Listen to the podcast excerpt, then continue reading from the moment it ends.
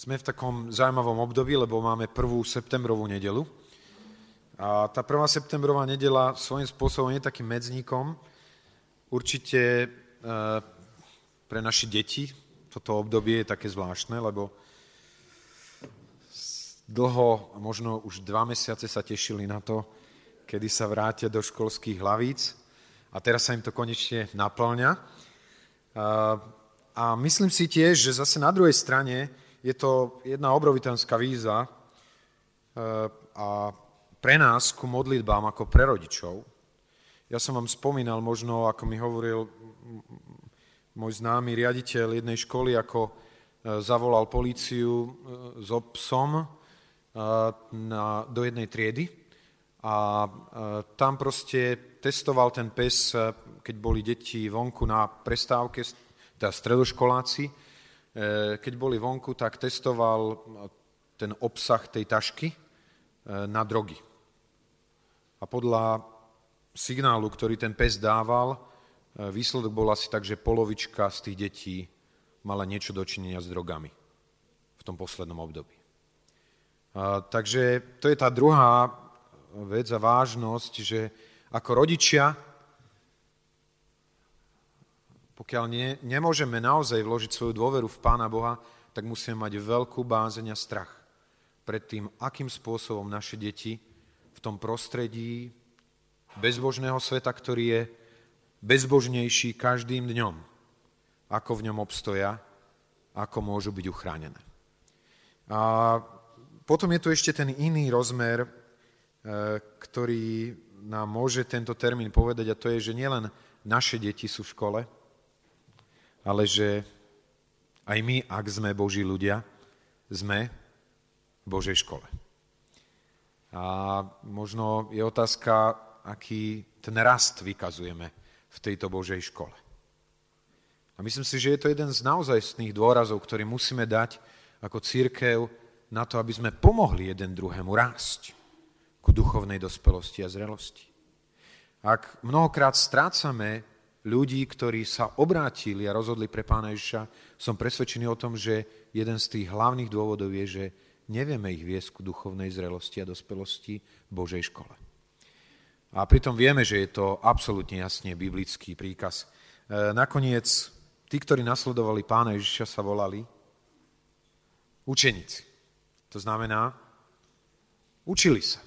Boli v jeho škole. Vieme, čo to znamená učeníctvo? Aké sú znaky učenictva, lebo je to veľmi dôležité to vedieť. Prečo? Keď Pán Ježiš odchádzal z tejto zemi, tak nám ako svojej cirkvi dal aké ustanovenie.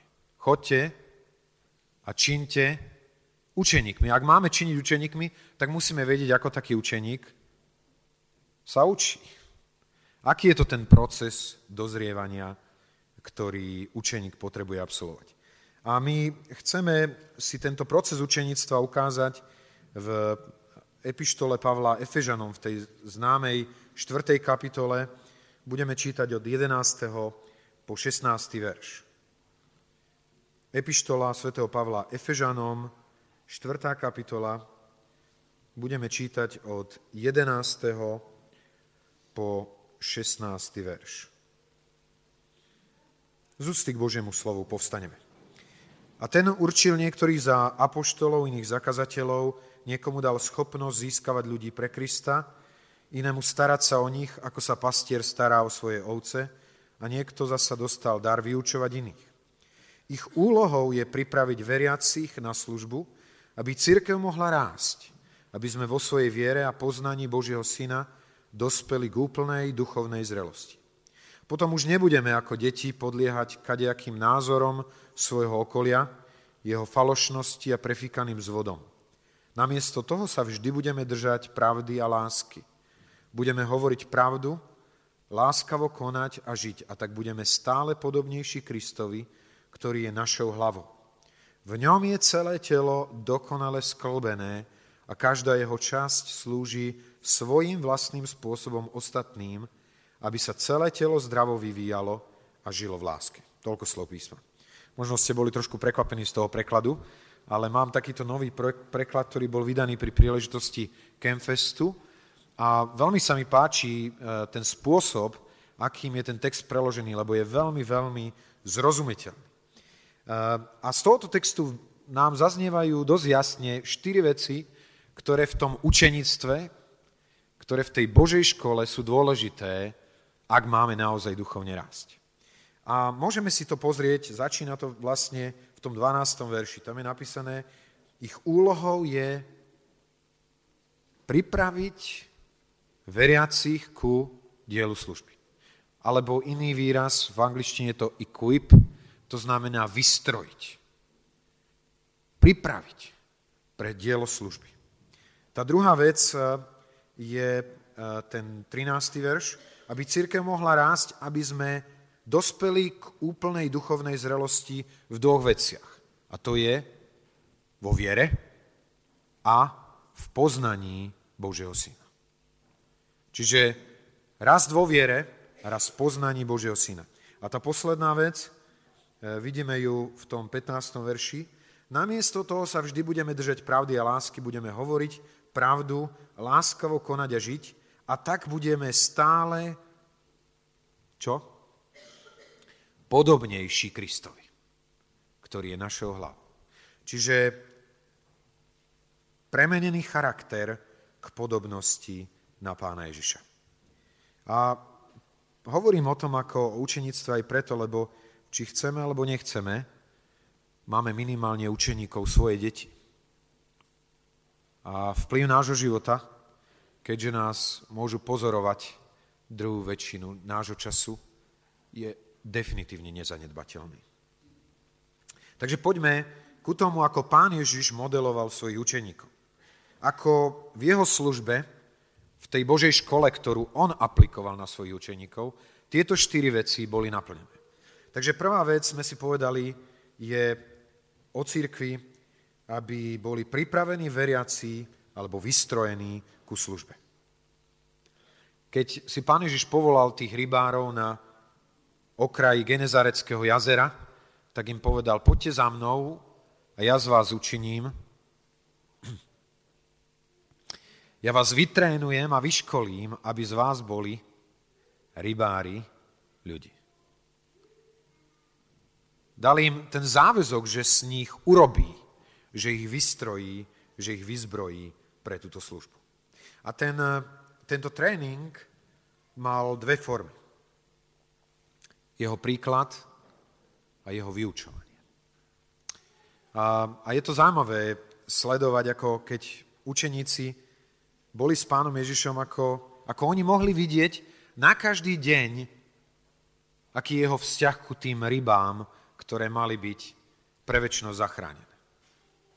Že keď učeníci odchádzajú pri tom samárskom mestečku zohnať niekde stravu, čo ináč asi muselo byť dosť zaujímavé pre nich ako pre pravoverných Židov v samárskom prostredí získať židovský čistý chlieb. A pán Ježiš, keď sa vrátili naspäť, tak hovorí, že on je celkom ako najdený. A keď sa ho pýtajú, že odkiaľ má chlieb, tak, tak viete, čo im povedal, že jeho pokrmom je konať vôľu toho, ktorý ho poslal. A čo bolo jeho pokrmom pri tej samárskej studni? Čo to bolo? Že sa venoval, on hladný, že sa venoval žene, ktorá potrebovala jeho službu. A jeho to tak naplnilo, že nebolo nutné dávať chlieb. E,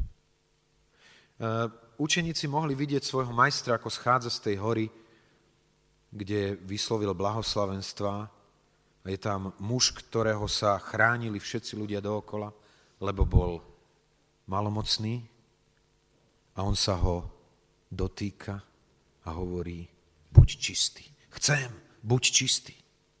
Učeníci každodenne mohli vidieť v očiach pána Ježiša úžasný záujem o ľudí.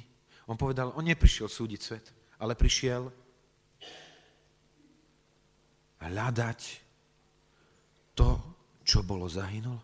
Hľadať a spasiť to, čo bolo zahynulo. A na ňom to bolo také jasné keď ho aj tlačili do toho, aby odsúdil nejakého človeka. A on hovorí, ani ja ťa neodsudzujem. Choď a nehreš viac. Áno, učeníci mohli opakovane vidieť, ako sa stará o ľudí, ktorých prišiel zachrániť a to boli tí, ktorí boli titulovaní, tí pekne oblečení, tí najlepší zo spoločnosti. Hej? Nie. Mnohokrát tí poslední. Viete, tak som na tom uvažoval, keď, keď idem do tých draviec, tak idem okolo jednej takej osady verejnej čistoty. A keď som čítal v piatok v novinách o tom, akom katastrofálnom stave sú tam ohľadne e, odpadov, ako im to tam zaplavuje, e, že v jednom období je tam aj 800 ľudí, tak som si kladol otázku, že by pán Ježiš hľadal aj takýchto ľudí? Čo si myslíte? Asi áno. Ale nám sa vzdajú byť príliš nízko. A učeníci tento rozmer mali veľmi, veľmi silne od svojho majstra zachytený, že nie je to, čo sa blíšti, je to dôležité. Ale že ten človek, ktorý túži, nech by vyzeral akokoľvek, je predmetom Božej lásky. Pán Ježiš eh, v tom svojom tréningu a vystrojení učeníkov nielen im dal možnosť pozorovať jeho samého, vtedy, keď niečo konal, ale im dal aj konkrétne úlohy a vyslal ich do služby. A potom testoval, ako v tej službe aj dopadli. Vieme, že ich vlastne poslal na ich prvú misijnú cestu ešte v dobe, keď on s nimi bol. A vieme, že ako to jedinečné vystrojenie im zaslúbil, v skutkoch 1.8 to čítame, moc výsosti, ktorá, do ktorej budú odiaty, preto aby mohli uskutočniť ten zámer, ten Boží plán, ktorý on mal pre záchranu tohoto sveta. Takže vystrojenie k službe, ktoré predstavuje na jednej strane jeho príklad, jeho vysielanie, jeho kontrolovanie a e, jeho vyučovanie. A potom je to druhá vec a to je e, povzbudenie ku viere. A možno taká otázka, že akým spôsobom je možné človeka povzbudiť, aby vyrástol vo viere. Ako sa to dá?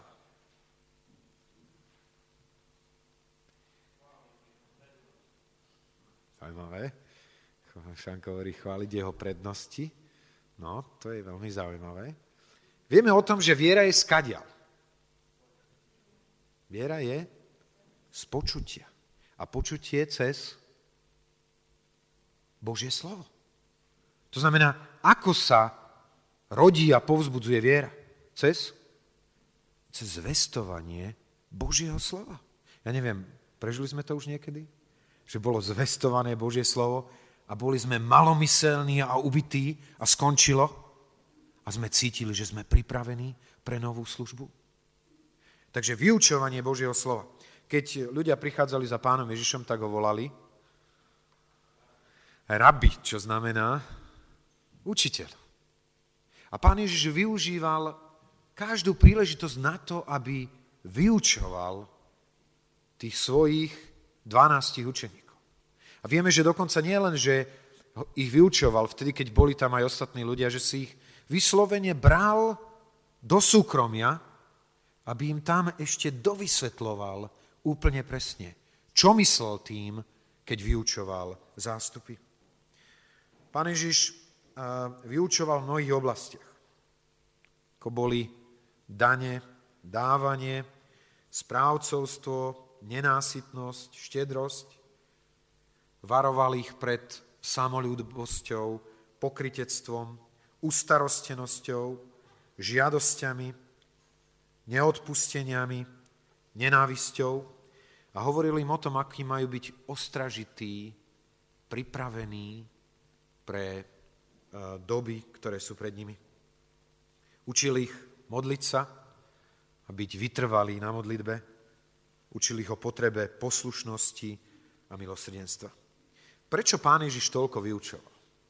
Prečo bol, bolo vyučovanie tak stiažejné a tak dôležité v jeho službe.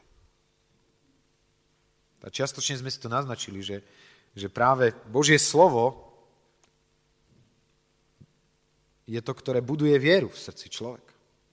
A to je absolútne kľúčové. Ale viete, že keď rozprával to podobenstvo o rozsievačovi, kde to semeno je, Božie slovo, tak povedal, že keď padne semeno Božieho slova na úrodnú pôdu, tak je efektívnejšie, ako by sme si predstavovali, lebo donesie užitok 30, 60 a 100 násobný. Je to múdre vyučovať?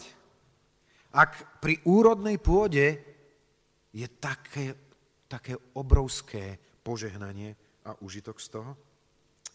Ježišovo vyučovanie možno nebolo vždy príjemné pre učeníkov. Lebo dá sa povedať, že ak učeníci mali nejaké svoje predstavy, tak pán Ježiš svojim vyučovaním dosť im tieto predstavy nabúraval. Nehladil ich tak po srsti, ale skôr tak oproti viacej. A môžeme si skúsiť spomenúť na niektoré také situácie, kde to zaznelo úplne inak, ako si oni predstavovali. Spomínate si na nejakú situáciu? Učeníci boli napríklad učení tomu, že, že ten požehnaný Boží muž je obyčajne človek, ktorý má čas. Či peniaze. A potom ku pánu Ježišovi prišiel bohatý človek a on hovorí, ľahšie je veľblúdovi prejsť cez ihelné ucho, ako bohatému človeku vojsť do Božieho kráľovstva. A učeníci sa pýtajú, ako potom môže byť niekto spasený? Lebo ich teológia je zrazu otočená úplne na ruby. Ešte niečo iného? V tých dobách e, neboli e, deti veľmi dôležité. V tom zmysle neboli dôležité, že dospelí muži to bolo dôležité. Takže keď sa pokúšali matky s deťmi doniesť tie deti pánu Ježišovi, tak učeníci hovoria, nezaťažujte, nechajte ho. A pán Ježiš túto ich teológiu otočí naopak a povie, nebránte dieťatkám prichádzať ku mne, lebo taký je Božie kráľovstvo. A potom zoberie to dieťa, postaví ho do stredu a povie, ak nebudete ako toto dieťa, tak nikdy nevojdete. A zrazu ich predstavy sú totálne nabúrané. Oni majú predstavu, že Božie kráľovstvo to je ten Mesiáš s tým mečom, ktorý tých Rímanov poženie pred sebou a on zatiaľ zomiera na kríži. Aby zaplatil za ich hriechy.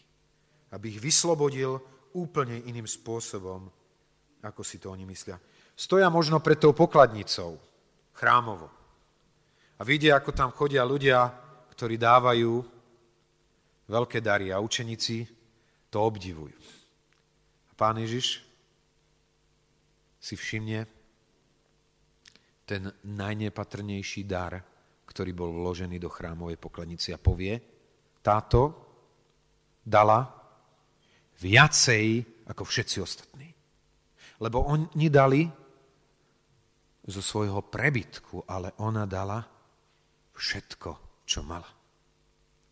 Zrazu mysle učeníkov sú bombardované jeho vyučovaním, ktoré je niečo iného, ako si dovtedy mysleli. A preto Pán Ježiš môže povedať, keďže bol takýto verný, môže povedať na záver svojej služby tam v Getsemanskej záhrade svojmu otcovi, dal som im tvoje slovo. Ja som im povedal to, čo si mne zveril. Ja som ich vyučil všetkému tomu, čomu som ich mal vyučiť. A to je úžasná vec.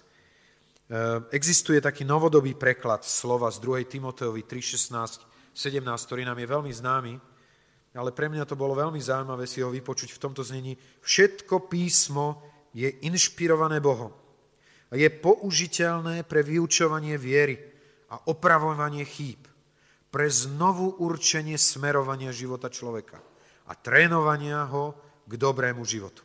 Písmo je úplným výstrojom Božieho človeka, a robí ho úplne pripraveným ku každému typu jeho práce. To je úžasný poklad, ktorý máme vo svojich rukách. Znova a znova si to musíme pripomínať v tomto svete, v ktorom žijeme, že nie na našich názoroch záleží, ale že záleží na tom, čo hovorí Božie slovo. A budeme to potrebovať stále viacej, lebo ideme do Európskej únie, ktorá je humanistickou spoločnosťou. Kde keď poviete, že homosexualita nie je v poriadku, tak ste netolerantní a nehumánni. A možno nie je ďaleko doba, kedy veriaci ľudia, ktorí budú chcú, chcieť vyznávať to, čo hovorí Božie slovo, budú prenasledovaní v tejto spoločnosti. Preto je tak dôležité, aby sme znovu a znovu boli vyučovaní Božiemu slovu. Bol som vďačný za tú dovolenku, z ktorej sme sa vrátili a, a, a ďakujem za všetky vaše modlitby za nás. A bol to tiež taký čas pre mňa, lebo boli tam dvaja moji bratranci, s ktorými sme vždy zvyknutí tak trošku aj argumentovať a polemizovať aj nad Božím slovom. A vzhľadom na to, že sa pohybujeme aj v bežnom živote. A pamätám si, že jedenkrát som našiel vo dverách papier, kde mi jeden z mojich bratrancov napísal, že prečítaj si Matúš 24, ja už nepamätám si teraz presne, ktoré, lebo sme sa preli o tom, či je to tam napísané alebo nie. A mne to vypadlo a on mi to pripomenul. Je to úžasná vec, že si smieme pripomínať Božie slovo, lebo tam je uložená múdrosť pre náš každodenný život. Teda církev, aby mohla rásť, aby sme dospeli k úplnej duchovnej zrelosti vo svojej viere, a to sa deje cez vyučovanie Božieho slova a tiež ku poznaniu Božieho syna. Intimnému poznaniu Božieho syna. Pán Ježiš predtým, než prišla jeho poprava, hovoril o mnohých veciach s učeníkmi. Hovoril pri tej poslednej večeri o službe, o tom, ako majú slúžiť jeden druhému. Hovoril o láske, Hovoril o príchode svojho Svetého Ducha a jeho diele v jeho životoch. Ale jedna oblasť bola veľmi prvoradá v jeho mysli a on ju odhalil vo svojej poslednej modlitbe otcovi pred popravou. Zjavil som teba tým, ktorých si mi dal. Vy viete, že počas tej večery tam Filip uh, hovorí pánu Ježišovi, ukáž nám Otca a bude nám dosť. A Pán Ježiš hovorí, tak dlho som s vami, Filipe. A ty? A ty si ma nepoznal? Ty si nerozoznal, že ja som prišiel preto, aby otcová tvár mohla byť zjavená tak jasne ako nikdy doteraz. Pán Ježiš strávil značný čas vyučovaním toho, kto je on. A nesmierne mu záležalo na tom, čo si jeho učeníci o tom myslia. Vy si pamätáte, že prvá, tá, to prvé obdobie jeho služby je zakončené Cezareou Filipovou, kde stojí a kde sa pýta, čo o mne hovoria ľudia, že kto som. Ale to nebola tá najdôležitejšia otázka. Tá dôležitejšia bola, čo vy hovoríte. A pán Ježiš tam čaká na to, či učeníci rozoznali aký, aký je jeho post, kto je on. A preto tak sa raduje z toho vyznania Petrovho, ty si Kristus, syn živého Boha. Nakoniec Evangelium nie je prvotne o životnom štýle alebo o novom spôsobe rozmýšľania, ale je o pánu Ježišovi. A je o našom vzťahu, osobnom vzťahu k nemu.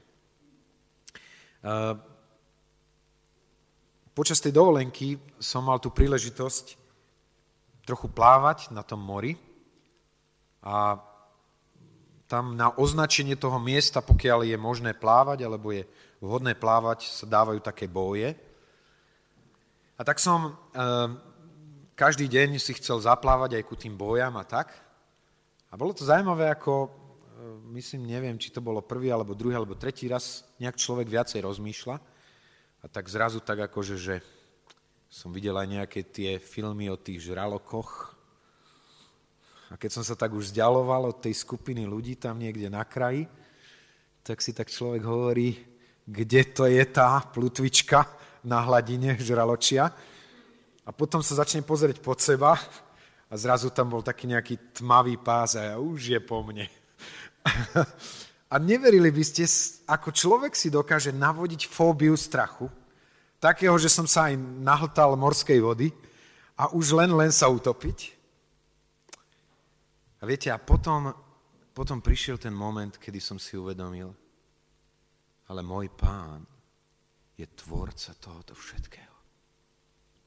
To more, ak je tu dnes také veľké a mocné, tak je tu preto, lebo on ho stvoril. On ho oddelil. On mu vymedzil hranice.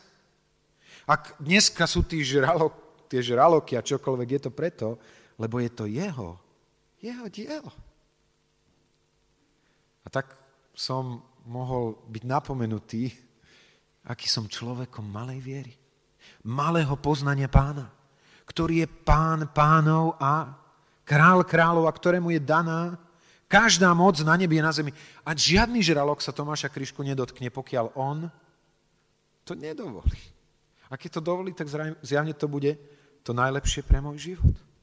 A tak sa zmenil môj strach na vďaku a chválu nášmu živému a slávnemu Bohu. Prečo? Lebo ho takého môžeme poznávať. Lebo takého ho môžeme vidieť na každý deň nášho života. Áno, je pravda, že ho môžeme poznávať na každej svojej ceste. Ešte aj vtedy, keď plávame. Ho môžeme poznávať, aký úžasný je on. A tá posledná vec, rozvinutie charakteru. Namiesto toho sa vždy budeme držať pravdy a lásky. Budeme hovoriť pravdu, láskavo konať a žiť a tak budeme stále podobnejší Kristovi, ktorý je našou hlavou. Viete, keď čítam toto, tento text, tak to je obvinenie môjho života. Viete, lebo to nie je problém, že dneska nie som veľmi podobný pánu Ježišovi. To je problém toho, či som stále viacej a viacej jemu podobný. Rozumiete tomu? Sú ľudia, ktorí prirodzene svojou dobrotou sa akoby veľmi na neho podobajú, bez toho, aby čokoľvek urobili. A nebudú zachránení. Ten, kto bude zachránený, to je človek, ktorý dovolí, aby poznanie pána Ježiša premieňalo jeho život tak, aby každý deň mu bol viacej a viacej podobný. A keď rozmýšľam sa nad sebou a hodnotím svoj život, tak, tak musím plakať. A pán Ježiš, pánovi Ježišovi záležalo na kvalite života a srdca jeho učeníkov. To nebola podstranná záležitosť. To nebolo niečo málo podstatné. Zameriaval sa na pokoru, zameriaval sa na vieru a na lásku svojich učeníkov. Totiž láska mala byť tým puncom, tým znakom, ktorý jeho učeníci majú mať. My vieme, že to tak povedal veľmi jasne, že potom poznajú, že ste mojimi učeníkmi, keď budete mať lásku medzi sebou. On tam hovoril veľmi zjavne o svojej láske, ktorá sa vydáva za druhého. Niekto to tak nádherne povedal, že viera na to, aby sa stala živou, musí byť seba obetujúca sa. Darmo si nahovárame, že ja verím. Aj Satan verí a trasie sa. Ak viera je živá, tak musí mať v sebe rozmer obetovania sa pre tých druhých. Lebo to je znak a podoba nášho majstra.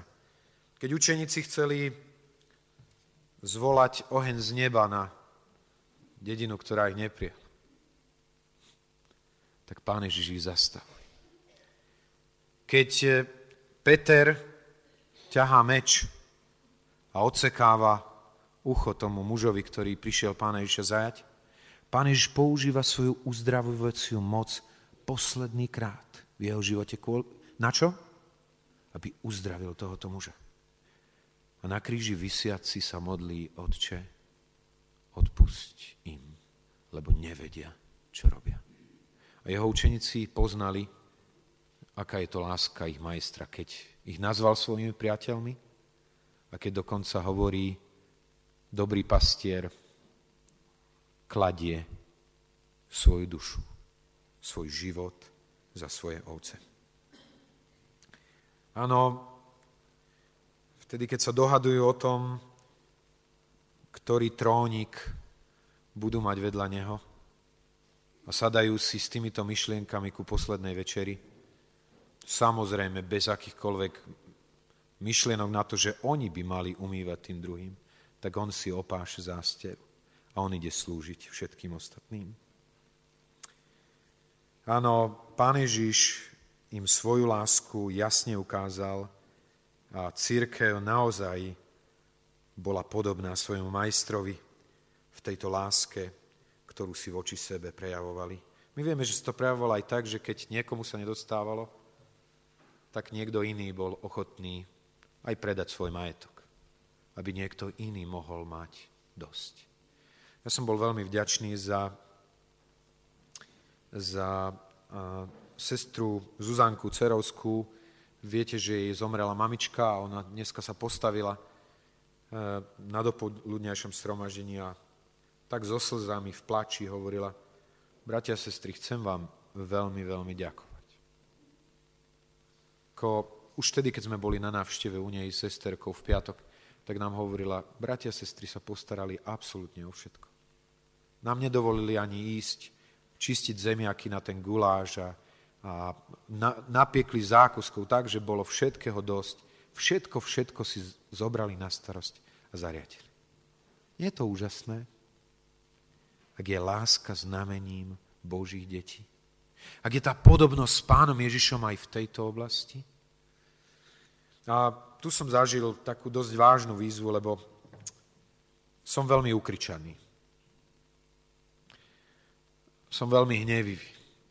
A pán Boh teraz v poslednej dobe tak hovorí ku mne tým, čo je pravda o pánu Ježišovi a bola pravda, že to zaslúbenie o ňom bolo, že nebude kričať, ani nedá počuť svojho hlasu na ulici.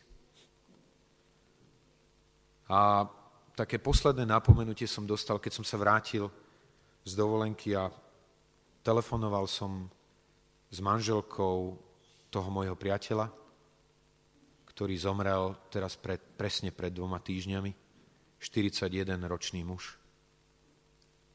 A 70 kilometrov zvykol bicyklovať každý deň vo vynikajúcej kondícii. A jeho manželka mi hovorila, ona tak prirodzene je skôr nervóznejšia a tak. A mi hovorila, Slavko bol taký úžasne pokojný, že niečo z toho jeho pokoja sa dostalo aj do môjho života. Viete, tak sa to deje. Že keď poznávame niekoho, kto je pokojný, tak niečo z jeho charakteru sa začne prejavovať aj v našom živote. Tak možno ak robíme učeníctvo našich detí, koľko z toho pokoja sa nám darí preniesť na nich. A keby nás pán odvolal, boli by takéto spomienky na nás? A jedného dňa sa to udeje, že pôjdeme z tejto zemi. Bude niekto, koho sme viedli ako učeníka jeho životom? Koho sme vyučovali Božím slovom?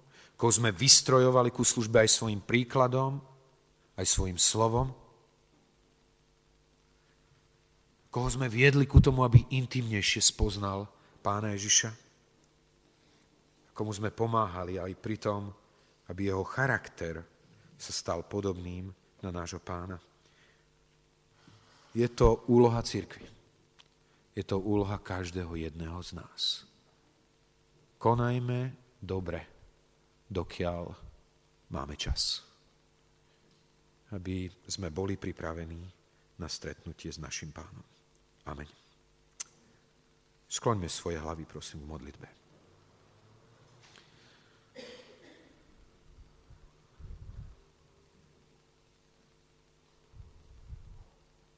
Pane, chceme Ti ďakovať za to, že Ty si nielen mal mocné slovo, plné pravdy a lásky, ktoré premenilo ľudské životy, ale že i každý tvoj čin, hnutie tvojho srdca a tvoje myšlienky boli oslavou Tvojho nebeského Otca.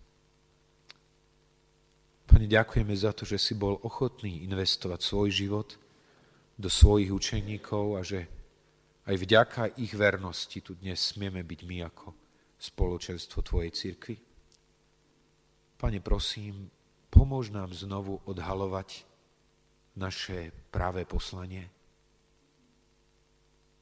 Pomôž nám viacej poznávať Teba na každý deň. Byť Tebou pretvorený, vyučovaný Tebou a vystrojovaný aj pre službu, do ktorej si nás povolal. Pane,